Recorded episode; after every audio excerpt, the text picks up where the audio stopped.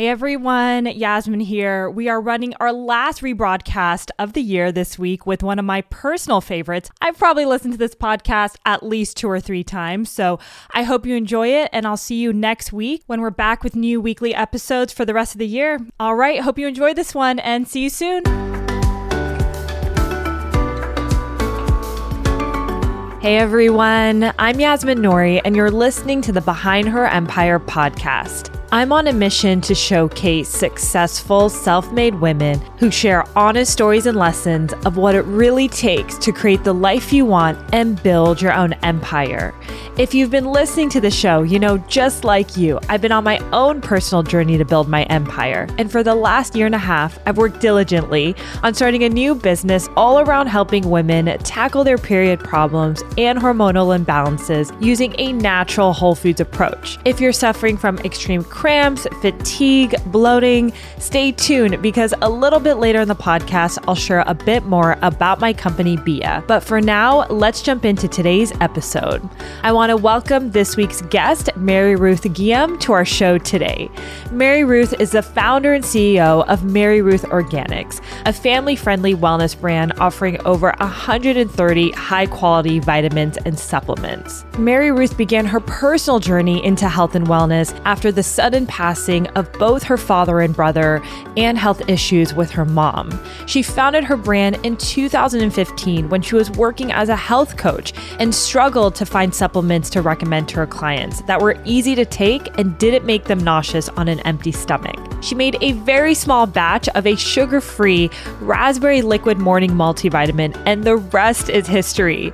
Mary Ruth went from $700,000 in debt to bringing in over $100 million in sales with zero outside investors. We talked to Mary Ruth about her biggest tips on overcoming adversity, how she got herself out of debt and gained financial freedom for herself, the power of time blocking to organize your life, and how she built this massive, profitable business with zero connections. Welcome to the show, Mary Ruth. Thank you so much. I'm so happy to be here. Well, I'm so happy. I'm very familiar with the brand, but wasn't too familiar with your story. And digging deep, I'm like, I need to have a three hour conversation with you because I'm so inspired by everything. So I have goosebumps just talking about it. So I can't wait for our listeners to get to know your journey because you are truly such an inspiration.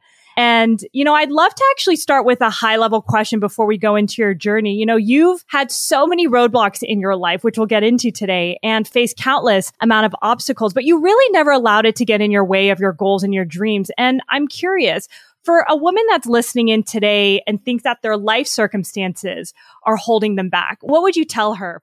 This is such a beautiful question. So I have a favorite quote. It's everyone overestimates what they can do in one year and underestimates what they can do in 10 years. And I think that hopefully that quote is very comforting for people because if I think life is so amazing, but I also, especially from my own experience, really know the feeling of going through so many challenges, whether loss of a job or a loved one or financial challenges. And so something that has helped me that I think other people can probably relate to is this idea that every single day, a bunch of things are going to happen that we can't control. And those challenges might last one week, one month, a couple years.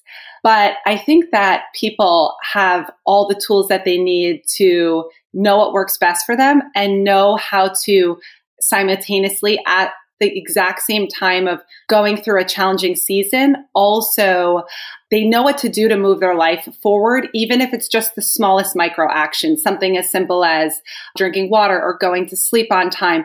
I do believe that for me, if I look back at the last 38 years of my life, I was able to feel like you can still move your life forward even during extremely challenging times and and it might not be as fast as you want it to be. But I think that taking care of yourself and being really patient, but ensuring that you're moving forward is kind of like this perfect mix that has worked really well for myself and so many people that I know. Yes. And I love this because obviously, you know, as an entrepreneur that's building their business, it's tough to pull yourself out and remember to zoom out that it, this is a long term game. And what I loved about your journey and which we'll get into is putting everything that you're saying into practice with tactical things. So it's not like you're just saying it just to say it. You know, you've lived this, you're continued experience it. And I'm just so inspired by you. But I want to start with the beginning actually in your upbringing. You know, you've had so many events occur in your life that were truly defining moments. So, can you take us back to your childhood and share more about what your life was like growing up? I am from New Jersey, and I would say that I was very blessed in the sense that most of my childhood was filled with people who loved me and cared about me, and I, I had a really great life. I experienced just a lot of loss very close together. And I think it really like opened my heart at such a young age to really feel a lot of different things that people go through. And so I had lost my dad passed away when I was 12 years old and he passed away suddenly. And then it was my mom, Colleen, my brother, Daniel, and myself. And again, just really super, super close. I have all these memories of, you know, my brother coming to my lacrosse games, my basketball games, my cross country meets. I think my mom and my brother and I going through that loss made us closer. And so Fast forward a couple years, my brother was 17 years old, a junior in high school, and he also passed away suddenly from a heart condition, a similar heart condition that my dad had that we did not know that he had. And so that's another kind of moment in my early life. I think I was 20 years old at that time where it was just my mom and I. And I had lost my dad, but also losing a child or losing someone very young is a different experience as well. And so I'm definitely the person that cries during every movie. I just, I really have a lot of empathy for things that people go through all the time. And I think it started very young. Yeah, I'm so sorry to hear about all that. And love for you also just to talk about, you know, when your father passed away, he had a thriving business and you and your mom essentially took over, your mom at the helm. You know, you were a little bit younger at the time. I'd love to hear about that experience because it really shifted your perspective on the importance of financial independence and your relationship with money, which I think a lot of people can learn a ton about. So, can you kind of take us back to that period in your life? Absolutely. So, before I just share kind of the trajectory of where I learned about financial stability and how meaningful those qualities are, I think what I always say in our all staff, all company meetings when I'm sharing with people about financial stability is that we are a health and wellness company. And I think that on an individual level, businesses are also a, a, macro view of a micro experience. So whenever I'm with my team, I'm talking about helping them learn to have financial health in their own individual lives, but also to then kind of expand their mind to have financial freedom and stability within our whole company. And I, I, say that, and we could get to this part later, but uh, I talk a lot about how having financial stability within our company of over 100 employees gives us a lot of free will to do the things that we love and to make an impact and to even give back to not only the employees but our customers and i think that started very young which is what you were saying when my dad was a lawyer and he also had a company called warren lumber and it was a couple locations and maybe I, am not exactly sure how many employees when he passed away but then my mom who was an emergency room nurse took over that business and she grew that business to be 300 employees six locations. And at the peak of that business and i'm in my early 20s kind of watching all this it was making $89 million in revenue.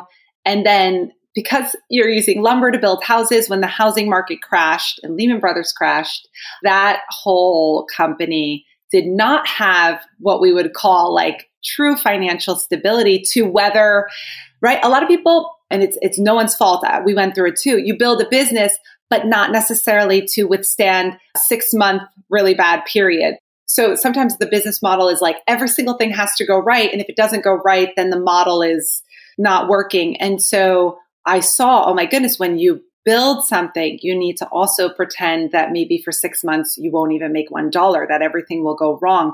Can you still make payroll? Can you still pay your product orders and keep this business, which is, affects so many people's lives, afloat? And so for me at a young age to really go through that experience. And then also to take on we basically after that happened once we closed all the locations my mom had like personally guaranteed a lot in that business with our own financial family. And so we were left and it sounds like a very high number but it is a high number, but relative to maybe the scale of the business, it's not that high of a number if you're putting things in perspective. And so my mom and I, we were left, I think, the year 2009 with $700,000 in debt. And that was personal debt. That's not business debt. It was debt that we owed on credit cards or we had borrowed money from friends and family. And it took me seven years to pay back all of that debt management program and also to pay back every friend, every family member.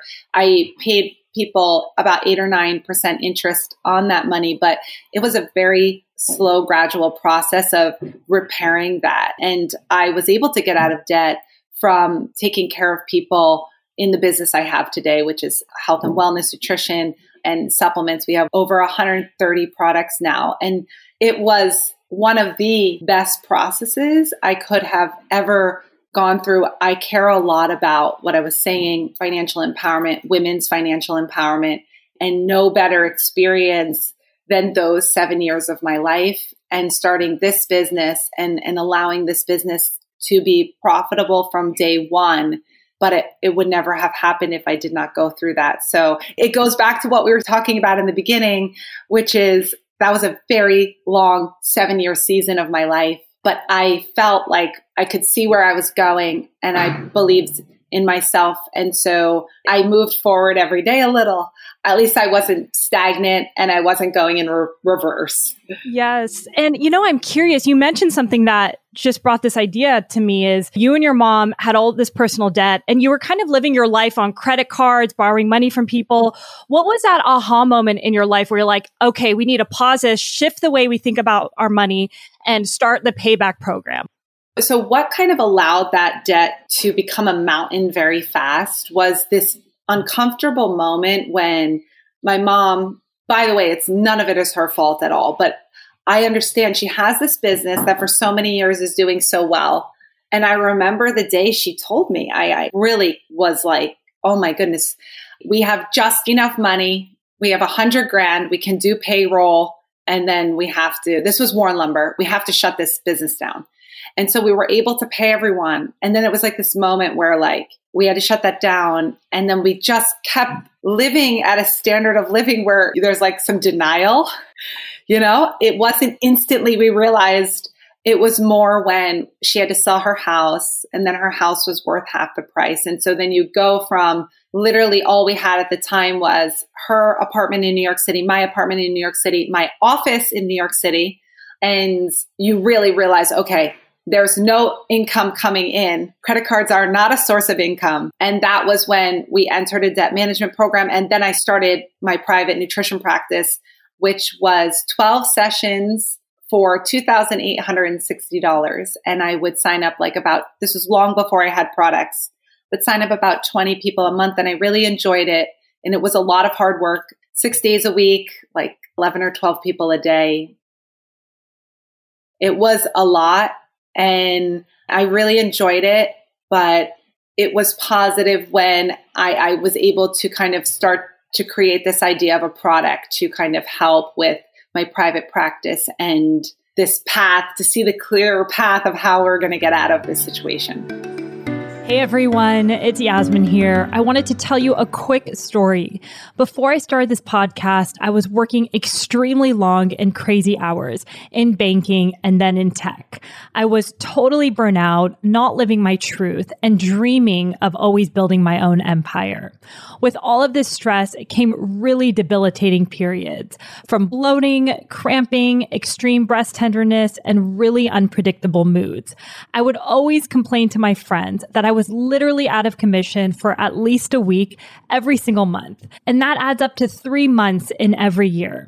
Other than feeling frustrated that my really bad periods were keeping me from pursuing my actual goals, I knew that something wasn't right women are not inherently designed to suffer every single month. That's when I learned about hormonal imbalances. I started working with functional medicine doctors who told me that years of stress combined with taking birth control pills long term created a cascade of hormonal damage in my body. This is why I felt bloated, tired, crampy, and moody before and throughout my period. They recommended I try something called seed cycling. And let me tell you, it's changed my life. Seed cycling is the simple process of using food as medicine to naturally support your hormones.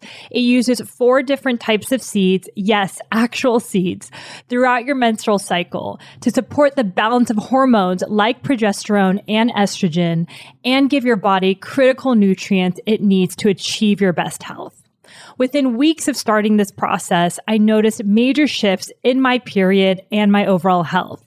But I also noticed that seed cycling is actually kind of hard to do. I wanted the best quality seeds, freshly ground in the right amount, but it was very time consuming. So I decided to create a simple and effective way for anyone to start seed cycling today using the highest quality organic seeds in the right amounts with the right support.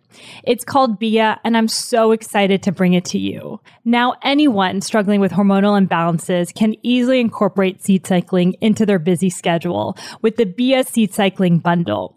This process has been life changing for me. I no longer deal with cramps, bloating, breast tenderness, or any other PMS symptoms before my period. It's been a complete game changer and it's allowed me to focus on things that matter most to me, like this podcast and building my own empire. And most importantly, I want this for you too.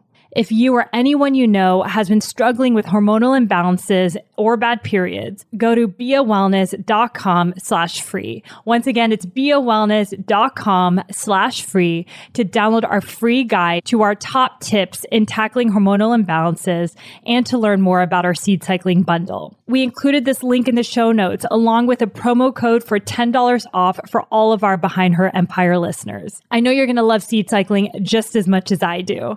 Thanks for listening. And now let's get back to the show. And, you know, going back to that time, so you put all the numbers together, you know, how much you had to pay per month for your office, your home, and for your mom. So that was a huge motivation of how many clients to get. So I'm sure you had a big, you know, a lot of fire under you to just make it work because you didn't have a choice. But I'm curious, you know, you never had the intention of building product business. So how did that idea for your first product come about? Because you were seeing so many clients. So I'd love to just hear the origin story of that first amazing product. What was so great about the whole story is that it really came from other people and it came from taking care of other people. And this is a very important distinction in my story that I hope that people can connect with. I didn't know how I was going to get out of the debt, but I did truly believe that this is only my problem. I'm not going to look for other people to help me. And I did not have the solution, but what I told myself was if I give 100% effort every day, I think all of the solutions are going to start to unfold. That is very important. Anyone who's listening, I'm sure they can pinpoint something in their life right now that they are not sure how they're going to overcome and they're not even sure how long it's going to take. I think it all goes back to time management. So if you are able to lean on yourself and manage your time correctly and build confidence in yourself, self esteem in yourself that you can overcome this challenge. And then you put forth good time management, good effort, perseverance. All I, I promise, I believe that every solution is going to start to unfold as you're going. So, what was beautiful was like when I was trying to book my private practice full of clients, I, I, didn't really know anyone. I'm not like running in in the, these groups circles where maybe like someone can introduce me to someone else. It wasn't really like that. It was more I'm going to market to friends of friends on Facebook. So I ran this little square ad that said, listen very carefully, everyone. It said free 50 minutes, not 15, but free. This is how I built it from nothing. I'm going to get to the products in a second, but free 50 minutes consult at my office in Regus, which was just like WeWorks, on 47th and 3rd. And guess what? People are coming. This was 2013.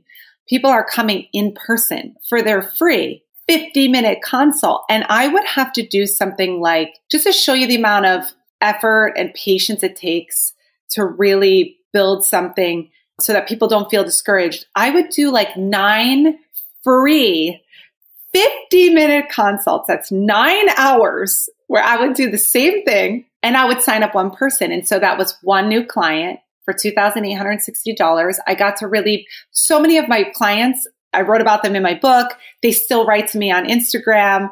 They always say like, we were ahead of our time like the concept of liquids to lunch was ahead of its time. And and i'm very close with so many of them. And i saw miracles. So many people got married. They changed their job. They lost weight. They overcame lyme's disease and eczema and all these things. And the product came from taking care of people right? So i don't know how i'm going to get out of debt but i knew i'm going to give all this effort. I'm going to be with people. The solutions will come. And it came. The idea came from being with my clients which was I was always teaching a concept liquids to lunch, which is to have a green juice smoothie, vegetable broth, coffee until 12. And then people would say, I love it. I love liquids to lunch. We would meet once a week with each person. And I had group classes and live webinars and many different formats that were affordable for everyone. Like we had a hundred dollar class, we had a thousand dollar group class. And people would say, I love liquids to lunch, but what do I do? I cannot take my vitamins, the capsules. They're making me nauseous. And I thought, I need to make a liquid vitamin that is broad spectrum, full spectrum, no sugar. A lot of the things on the market tasted like tomatoes or they are had agave and it came from other people. And so that whole thing was like calling for six months all different manufacturers because usually you need something about like $20,000 to make a custom blend of anything. And I was able to convince a manufacturer in California, and I'm in New York, to my husband designed the label, sent it to manufacturer. I was able to convince her to do one custom blend batch of 90 bottles. And I remember she even told me to put in agave and I said, no, the glycerin is sweet enough. I'm not putting in agave. We're not doing that. And I sold it in my office. My clients, I, I shipped some bottles to Amazon. My clients reviewed it without me asking. I had like 22 five star reviews and it went to the first page of Amazon. And that was before Amazon was even cool. No one was selling anything on Amazon then. That's really where it started. And a distinction along the eight years is that first four years, my mom and I never hired any employees. Instead of spending, you know, 50,000 on an, an employee, we took that money and then launched another product and then launched another product. And that really allowed us to have that financial freedom and stability of not spending any money that we didn't have and allowing the building that health of what is today Mary Ruth Organics. There's another very important part of the story, but I might save it for a little later about just one decision that I had to make that was the most important decision that I've ever had a choice to make versus a lot of things happened to me in my life that I had no control over.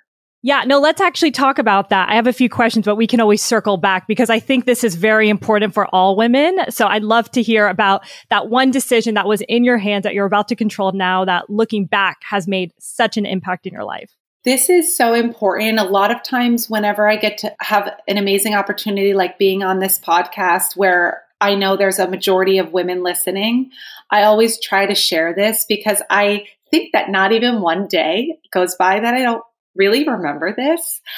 I think about it all the time. And so, just to be super clear, as we were sharing, there were some things along the last like 15 years where I didn't have control, right? So, my brother passing away, or my dad passing away, or even the financial collapse of my mom's business. You know, it's not my business at the time, it's my mom. So, that was more like inheriting, and we were together every step of the way, and we still work together nonstop. My mom has been the CFO of our company for eight years.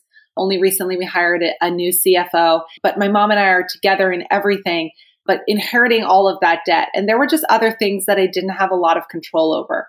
So if I, I'm looking at the last like 15 years of my life, again, I'm 38 years old. There was one moment that is the most important moment in my whole life. And it's just so meaningful and impactful, I think, because I think that well, my hope is that other people have already gone through something like this. So when they're hearing it, they they feel like I remember when I did that too.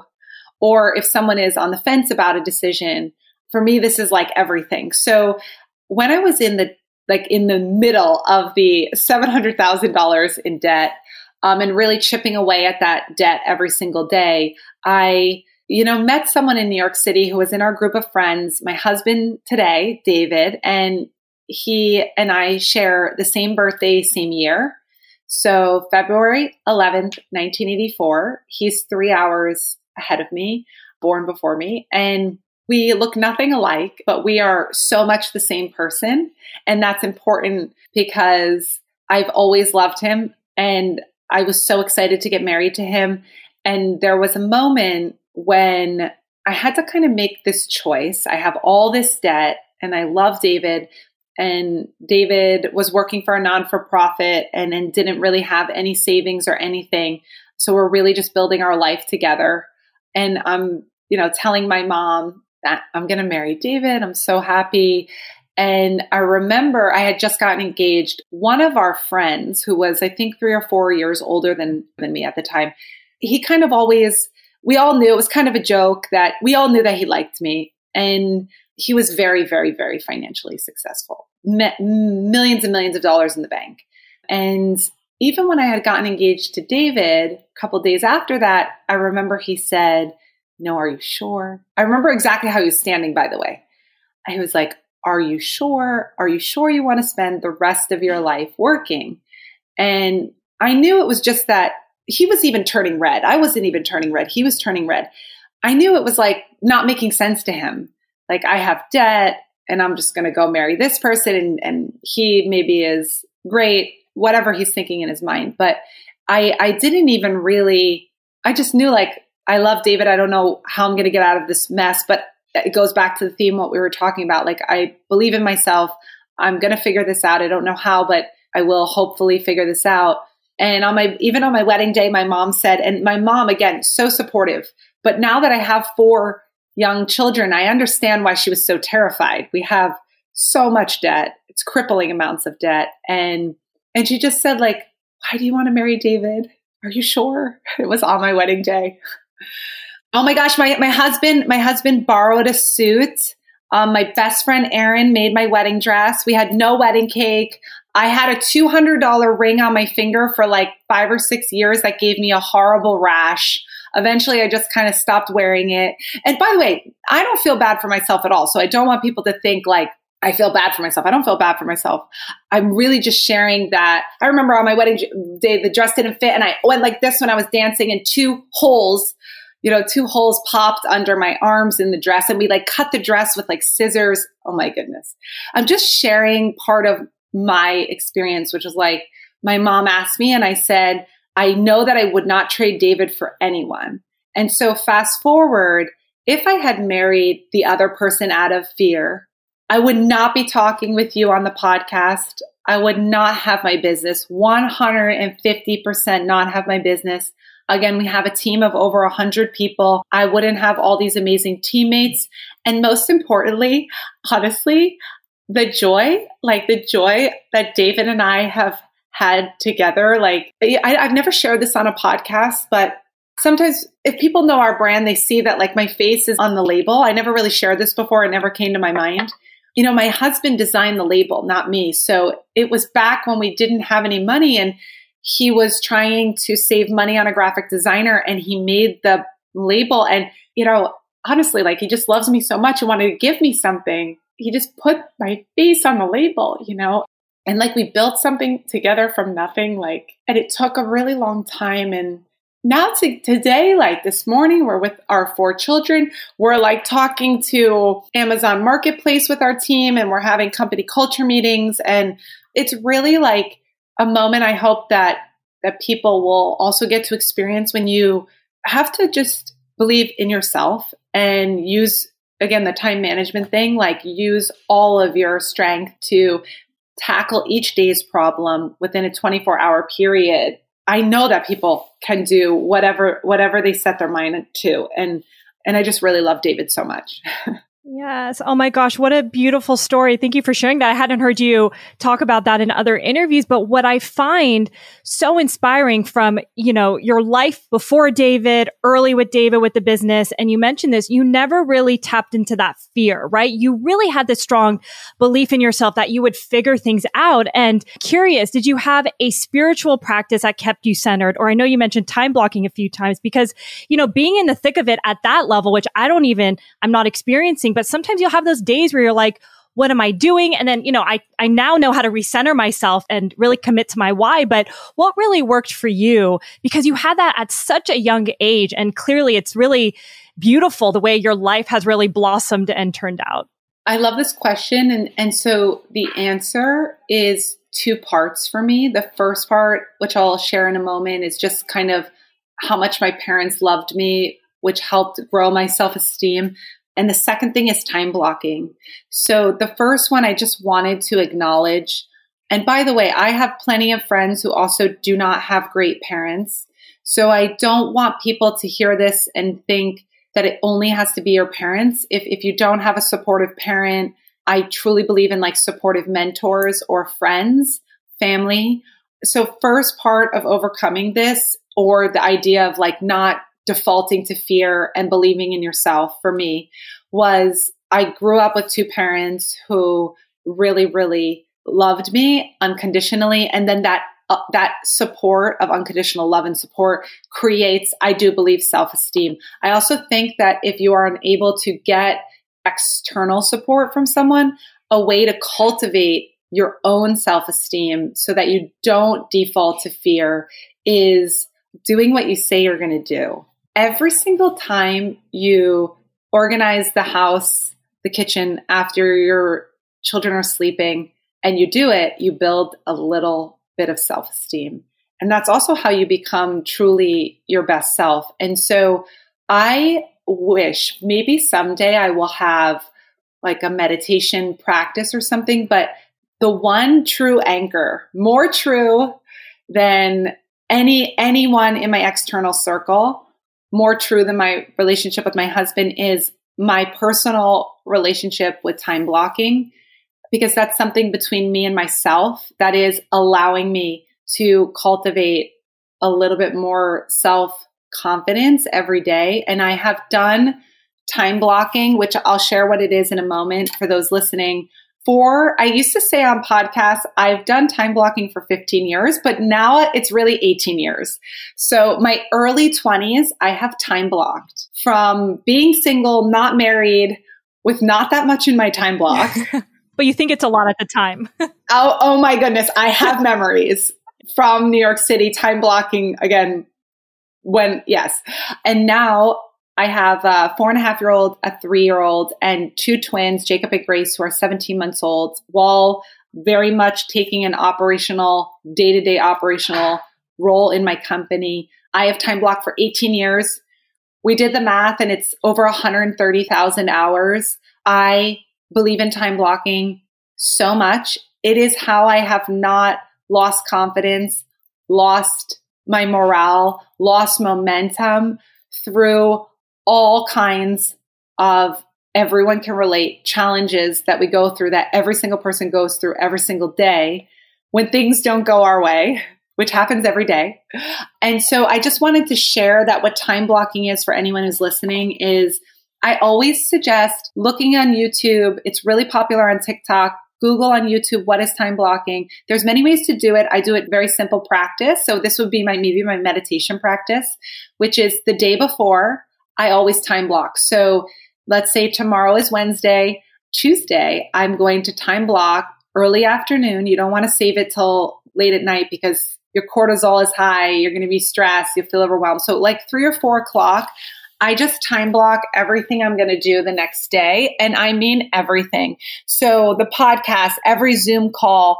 Let's take a real one from my real life. This is today let's look at what's going to happen after my children go to bed. So after my children go to bed, I even have time blocked here that I want to do a face mask.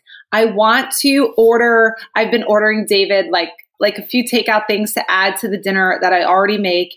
And I need to print an email that's six labels that I need to show to someone for another meeting at 10:30. Sometimes it'll say something like buy Ethan size 10 medium shoe or Elliot's pants have a hole in it, or buy a potty training book. Basically anything you want to do, you put there and it gives you. I I have like scissors. I start cutting like everything I achieve off and so many ha- things happen, so many fires happen every day. Whatever you don't finish, you just move to the next day.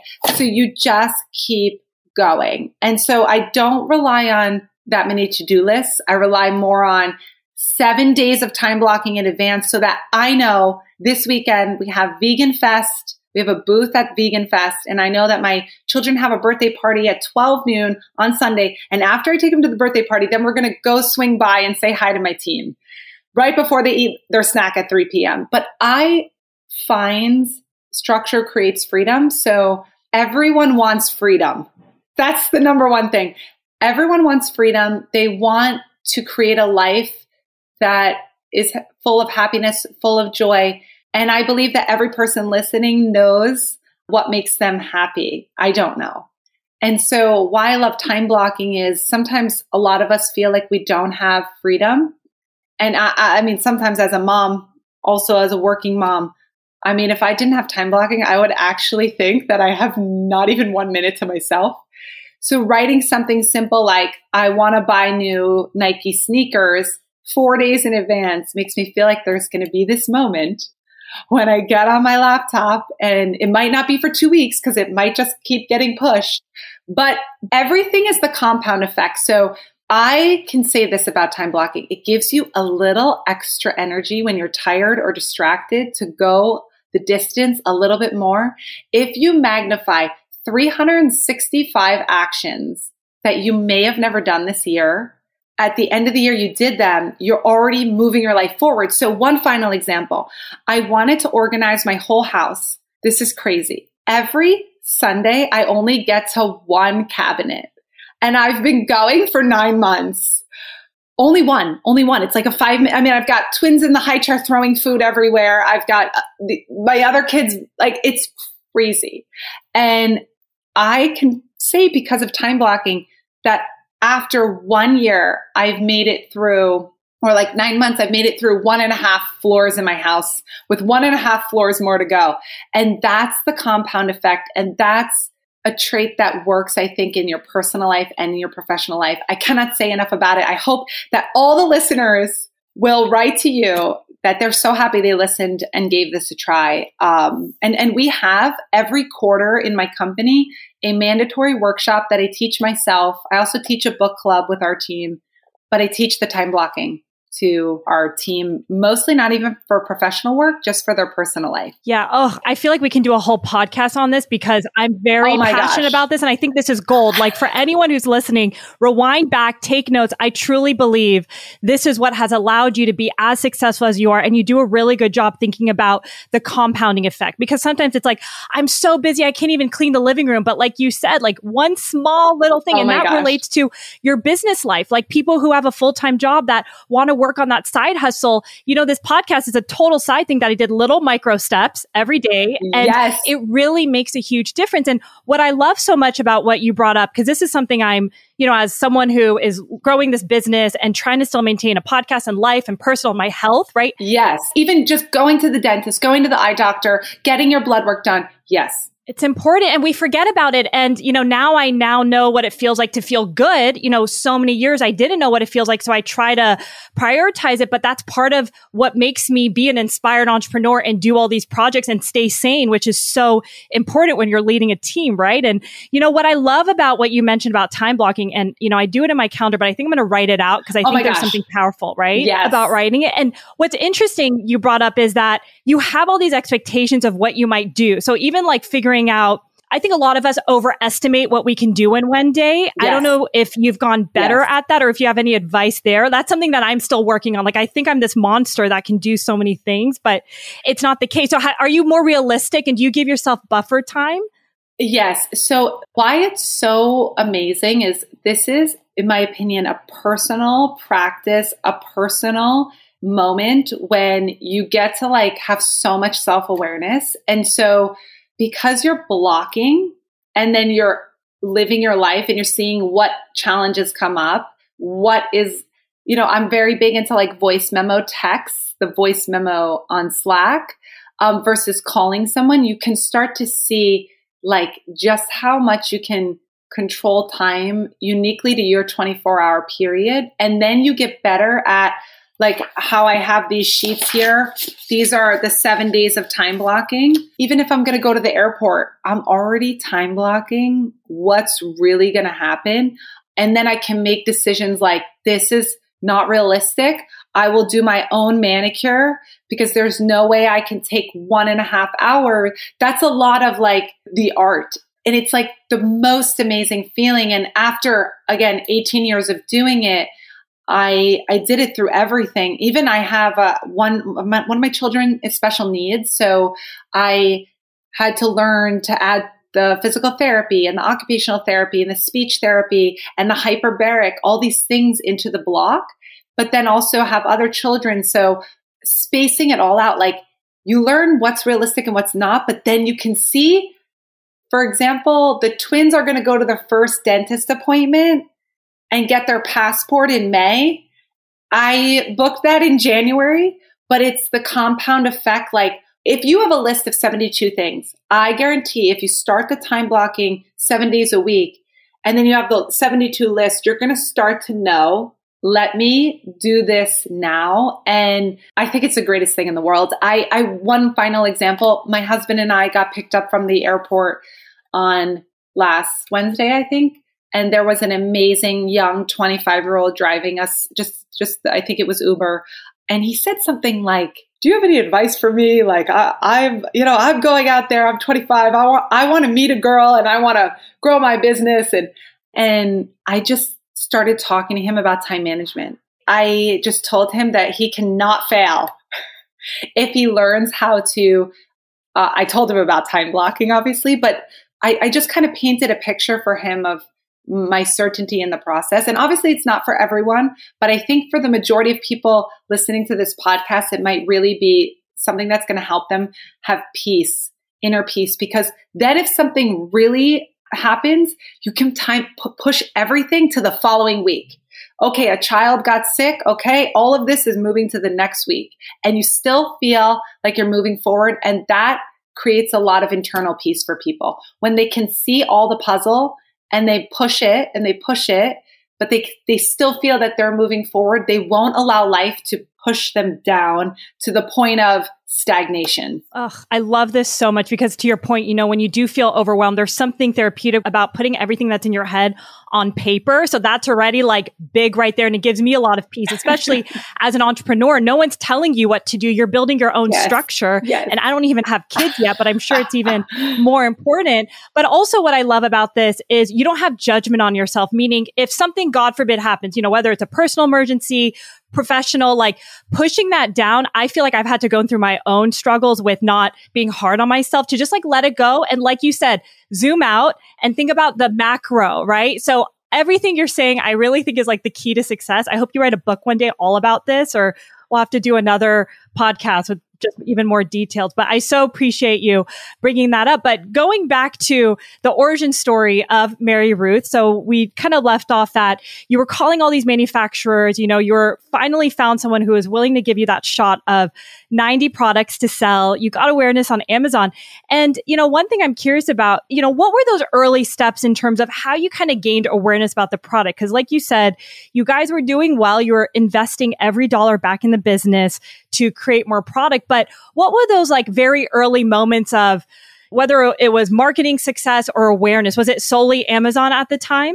Yeah. So this is a great question. It was really more friends telling friends. So two things we set out to do were basically one, I have a culinary chef background. I graduated from a top five culinary school in New York City. And we were like, okay, we're going to make the most delicious products. And then the second thing was we're going to have customer service where if you buy the product and you don't like it, you get to keep it for free and we will refund your money. And so that first four years, my mom and I really did all the customer service and I remember even my mom, when I was giving birth to my first child, we had just gotten out of debt. My mom was answering Amazon answers like in the in the emergency room because Amazon will penalize you after 24 hours if you don't reply back to customers.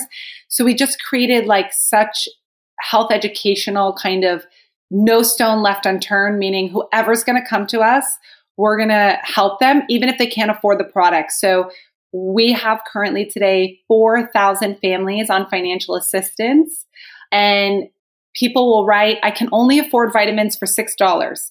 So then we manually, one by one, sign up 4,000 people.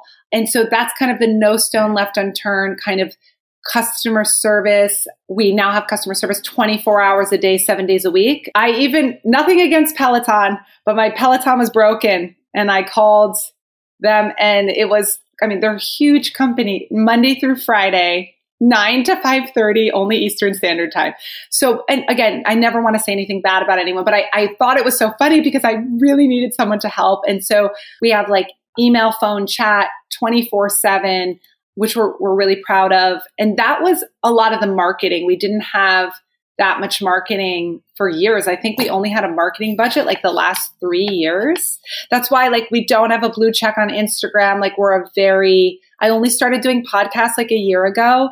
We kind of just said like internal matches external. We're going to invest in our internal team. Hopefully that love and that energy will be externally shared with customers. And so the whole model was like, the most delicious product, the greatest customer service, and only then did we recently start proper, I think, traditional marketing.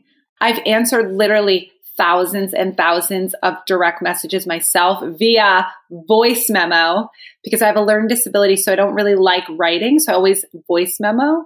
And I think that that is hopefully a great takeaway for others listening that just to be super patient and to no stone left unturned. Like each person that comes to you, never turn them away. That's why we care support happen. Like people come to you for something. We said, okay, they can't afford the product. Let's put them in a special program and let's build around that. And I think that if people know that they can answer every Facebook message, answer every Instagram themselves, I think the path is going to unfold like what should we do next with marketing? That's really reassuring to me. And just to even see, you know, the compounding effect of that, because you guys grew, I mean, 100 million in revenue in seven years. Uh, that is really impressive. So, I mean, was it just the compounding growth of like laying the foundation right with your customers, with your product, word of mouth? Because that is amazing with no outside investment. Thank you so much. So, a couple things. One, just to put it in perspective for people of how careful my mom and I were every with every single dollar.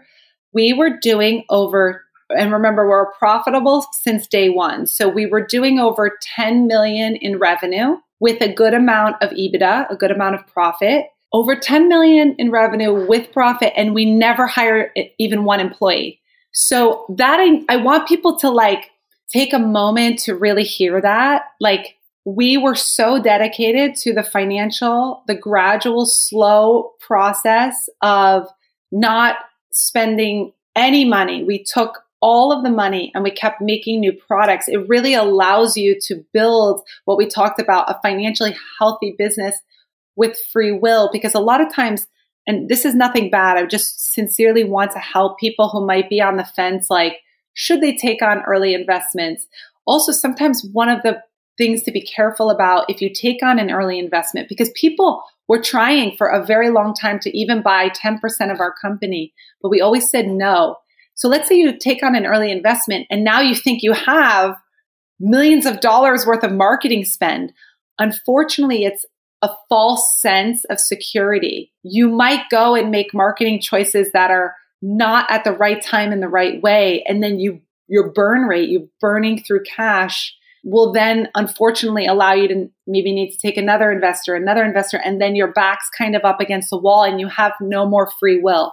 So instead again for anyone in the early process I, I really hope that people are not hard on themselves that instead they are patient that they give it time and that they focus on just taking care of every person. It's like a quantum butterfly effect. Like whoever is coming in your circle, no stone left unturned. Like respond to the Facebook message, respond to the, the email, get back to people, even if it's difficult. We're going to make mistakes. Like we can help you. We can get information that you need and allow it to gradually grow and, and allow the marketing. Don't take a big risk. Go slow, take a risk, get a return on investment, take another risk. Don't double down too much. And then all of a sudden it didn't go well.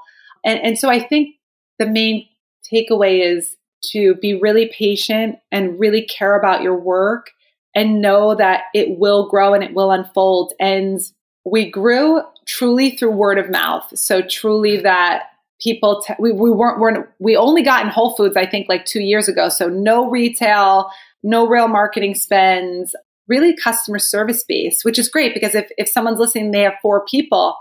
If you, if you look at that that way you can build your own customer service team to help everyone who's interacting with you and we have also um, a very high employee retention rate at our company and for vitamins we have a, a, a very high number for um, once people are with us they do stay for a while. And i think it it's just goes back to those fundamentals yeah. And you also had an amazing and unique and great product, which you focus so much on. So I think that's really amazing because, you know, there's so many people and what you read in the press that, you know, they have these million dollar businesses, but they've raised money. And it's great to highlight stories like yours because there are different ways of growing a business. And it's just good to be aware of the pros and cons of which path you want to take. And really, like you said earlier in the interview, like it's so important to be self aware about what you want and how you want to grow the business. And, you know, similar to you growing up, my dad was very very entrepreneurial. So I've seen high successes and low successes. And I'm very careful about how I'm building the business.